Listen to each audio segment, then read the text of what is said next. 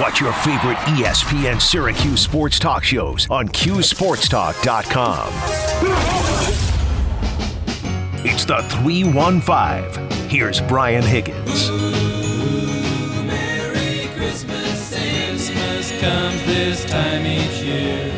All right, uh, we, we have doctors on standby for the amount of cookies that have been consumed in this in this studio for the last uh, couple hours in the office cookie competition today. I've, I've finished all six now. Uh, tune in next break, CuseSports CuseSportsTalk.com. This is what happens when you have a lot of cookies. You can no longer communicate effectively, which is um, not ideal given the current business that we're engaged in. But uh, the current business we're engaged in is talking about the Bills. We're bringing our friend Dan Fetes from Wham in, in Rochester. Um, and I need to even hit the right button to get Dan on the air. That's where we're at here.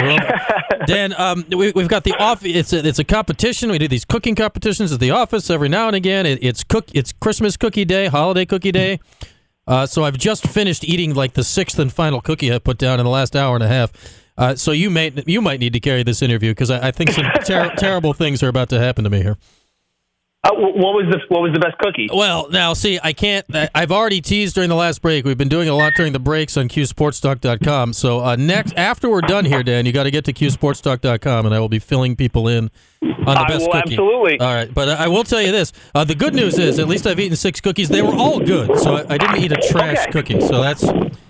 But the, the I, I must have just eaten like a thousand calories in cookies. It cannot be good. All right. Um, so uh, you were you were at the game uh, on Saturday night, and what a, what a insane game! What a great game it was. Like that's football. I mean, you had the you had the weather, you had the snow came in late, you had two teams playing really well. Like that was just a good football game. Like what are you taking away from that game? Which is, I mean, that's everything you want out of a playoff game last Saturday. Whose phone is that? Did we did we lose Dan there? Nope, we've we've lost Dan. I don't think the busy signal is a is a good sign. It'll give me a chance to digest. Hopefully, we'll get uh, Dan back on the line here in a second. But I mean, what a crazy game! And you talk about weather games, and you know, I think all of us, especially if you're sitting on side on the couch and all that, you you love to get a good uh, weather game.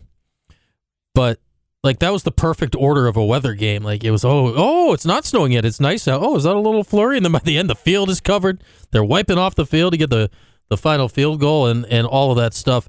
Just uh, uh, beautiful stuff. Uh, let, us get back to Dan. Dan, I, I don't know what happened. We lost you. We found you again.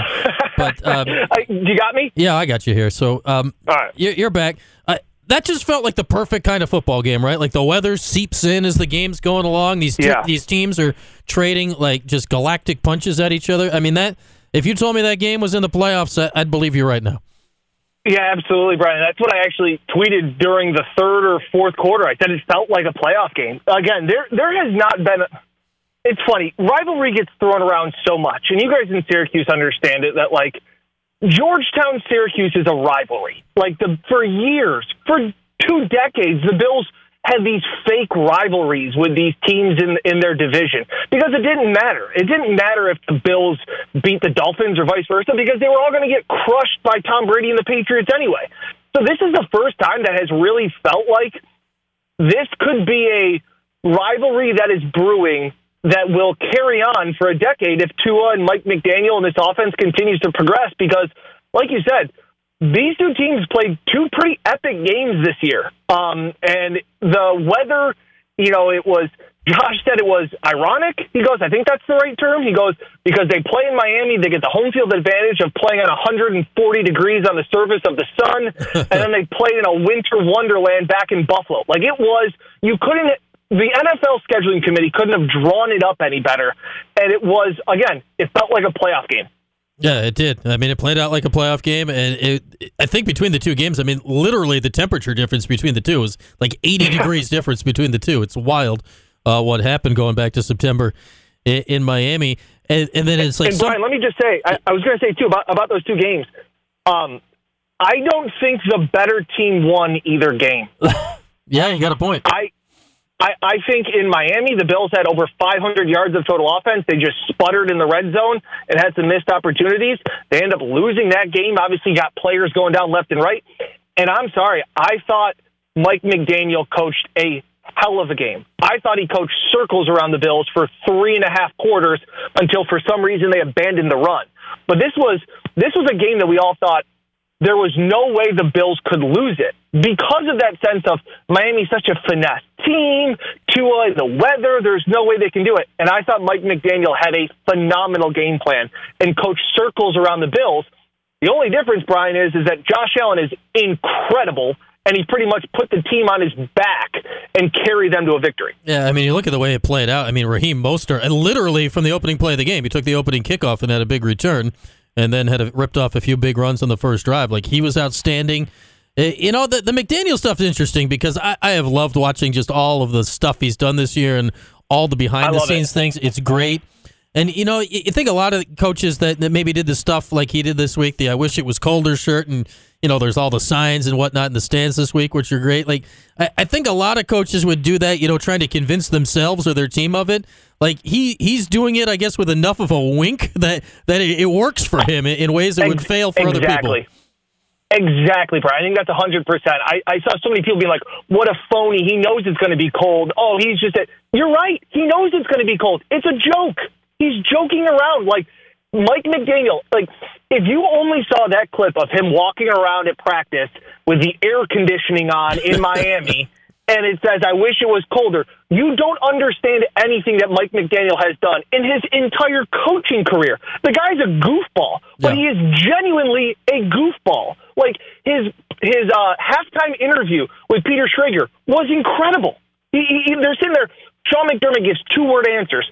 Peter Schrager asked him about his relationship with the refs because the, the fans were pelting their sideline with snowballs, and he's like, "Yeah, that's uh, you know great working relationship with the refs. I just want to say it's a great job and uh, very cordial and uh, nice coat." and then walked away. Like it, this is a guy that told Justin Fields to stop running the ball because he was running all over him. Like this guy is quirky, weird, but he's genuine. He's not trying to be Joe Judge, trying to imitate Bill Belichick or anything like that. This is who this weird guy is. And you want to know what? I give him a ton of credit because I think that like the Dolphins have this high flying offense, Brian. They went into San Francisco and got punched in the mouth and they got embarrassed. Mm-hmm. And I think McDaniel then said, Hey guys, we're not going to change anything about what we do. They're the 49ers. They're probably one of the best defenses in the league. Don't worry about it. Let's go play the Chargers and keep doing what we're doing. And then the Chargers punched them in the mouth. And then McDaniel said, Hey, we might change some things up because apparently everybody knows how to stop us now. And guess what? He did. He made adjustments. That offense, they hadn't been able to run the ball all year, and all of a sudden they're bullying the Bills. Like I, I'm not trying to talk about the Dolphins here at length. I'm sorry, that's not what we're doing here. But I just think that this thought of like, well, the Bills beat the Dolphins, like it, it was really more of Josh beating the Dolphins than I thought the Bills really beat the Dolphins. Yeah, I mean, and McDaniel. For those that don't know, the dude went to Yale, so like he's he, he's smart enough to know what he's doing uh, here, folks. But the, you know, the fact they did all that stuff, it set up what we got because the Dolphins came back, they took the lead, yep. uh, then the Bills get it, they're backed all the way up. You know, a little less than six minutes to go. I, I, whoever controls these things, whoever's writing the script, said, "Okay, let's turn turn on a little snow now. Let's turn up the snow just a little bit." And you know, you talk about making adjustments, and the Bills adjusted. They barely threw the ball in the last drive. It was Allen, it was Singletary, and they just ran all over the Dolphins to get into field goal range. It, was really impressive. They they went, I guess it was six minutes, but they basically ran their four minute offense for six minutes. Said we're not giving the ball back, and it worked. Yeah, yeah, and, and like I said, it was it was on Josh's legs as the conditions worsened. I, I had a feeling that Josh, I I bet his over rushing attempts. I bet his over rushing yards because I just figured with the conditions that Josh was going to kind of have to put the team on his back, and that's mm-hmm. exactly what he did. The third quarter where the Bills was probably their worst quarter of the of the season. Just looked totally lost on offense, um, and it felt like the game was really slipping away. And then what happened? Josh, I, I said that I think on the touchdown drive that tied it up, where he also had the two point conversion where he Superman lunged into the end zone. I go, that drive was brought to you by Josh Allen's heart and will. Like that that that was what it was. It wasn't pretty. Um, I'm not going to give too much credit to Ken Dorsey because I think it was just Allen being Josh Allen. Um, because I think this this team hasn't adjusted all that well. I do a report card. I try and do a report card um, every Monday after a game. Obviously, they've had weird schedules and things like that. And I'm going through and I kind of grade each position. And I was saying the defense had issues. They had a ton of missed tackles. Uh, I'd probably give them a C. Uh, the only thing keeping Josh Allen from having an A plus was his turnover in the third quarter, where they kind of they kind of went stale. But you know, Stefon Diggs was held in check. Outside of Josh Allen, the offensive line was banged up, and they only rushed the ball for about four yards to carry. Nothing was really pretty about it, but in the end, it's just good teams find a way to win. And it doesn't matter if the Bills win by 30 or 1, they just need to keep winning so that the Super Bowl goes through Orchard Park in that kind of condition. Uh, yeah, and here's what it sets up. And, and man, this is going to be wild. So the Bills have at Bears, at Bengals, and the yep. Patriots to close out. Uh, it's very simple. Win out one seed. Like that's not in question. Yep. If you if you lose the Bengals game, if you're the Bills, that's when chaos immediately starts. Um, and if you lose either, and weirder stuff may even happen if you lose one of the other two games, but beat the Bengals. That that could be another situation where you're now uh, the two seed and potentially playing the Dolphins in the first round. But like these games are massive, right? To get to get the games at home, especially the way Cincinnati's playing right now. Like that game against the Bengals in two weeks is going to be titanic. And man, if you lose it, the Bills are suddenly in a tough spot going forward.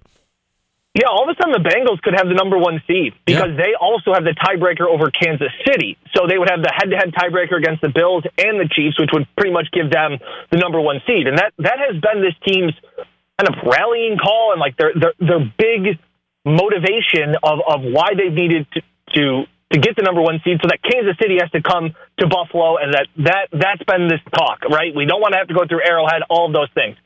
And Brian, and I've been critical of the team over the last few weeks and things like that. But I remember um, the following last week, I think I just said, you just need to win.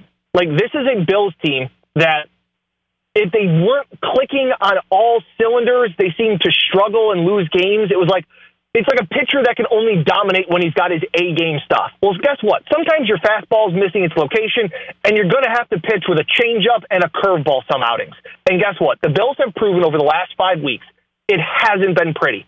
But they have won five in a row in really tough conditions, in really tough elements against some pretty darn good football teams. You go back and look at the, what the Lions have done. All of a sudden, that win looks more and more impressive about how the Bills were able to pull out that win with all that they had gone through. That was their third game in 12 days. Like, that's an impressive win. Winning in New England is never easy. They got that done. Then they go and beat the Dolphins. Like, this is a team that I felt like in years past if they weren't perfect, they lost. This is a team that has shown me it could be ugly, it could be pretty, but it doesn't matter. This team has something that it's, it's given them the, the perseverance to win in these games that are, you know, the deck at times. He said they, they lost Mitch Morse. Who knows how long he'll be out? It's his sixth documented concussion. Mm. Like, he's massively important to the offensive line, and they still got to win. I think that's huge.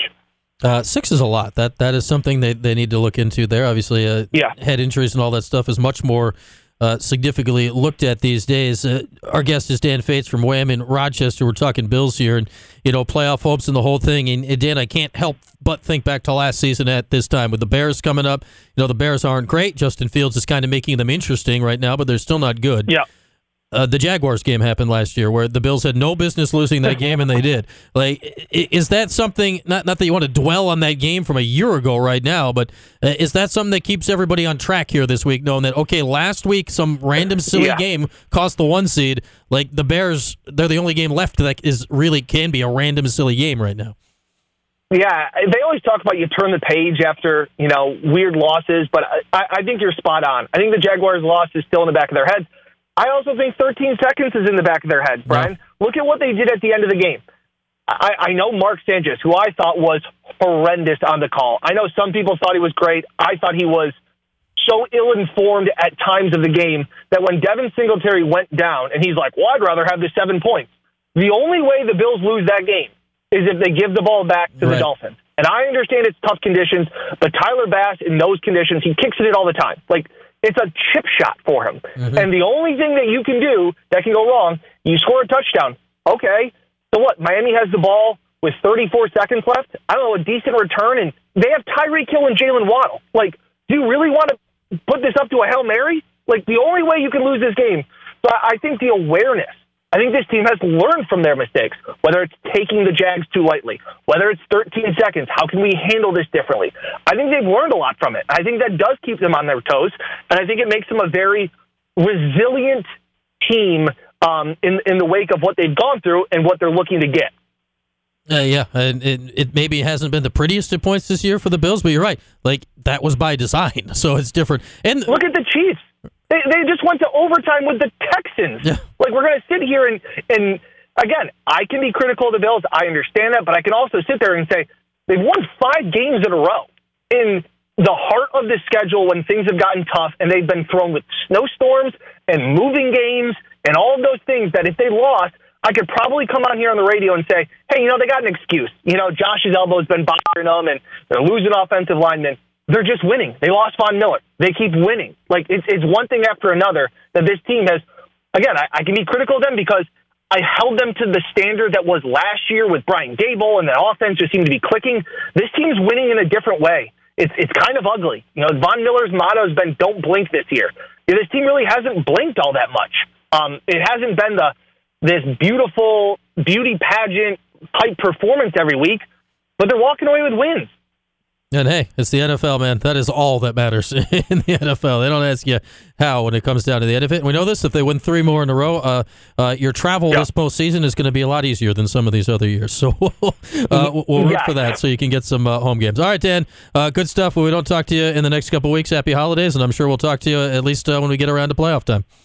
Yeah, thanks for having me on as always. Appreciate it. Happy holidays. All right, that is Dan Fetes from Wham in Rochester. Final break now, final wrap, and what's on tap tonight when we come back is CuseSportsTalk.com and ESPN Radio.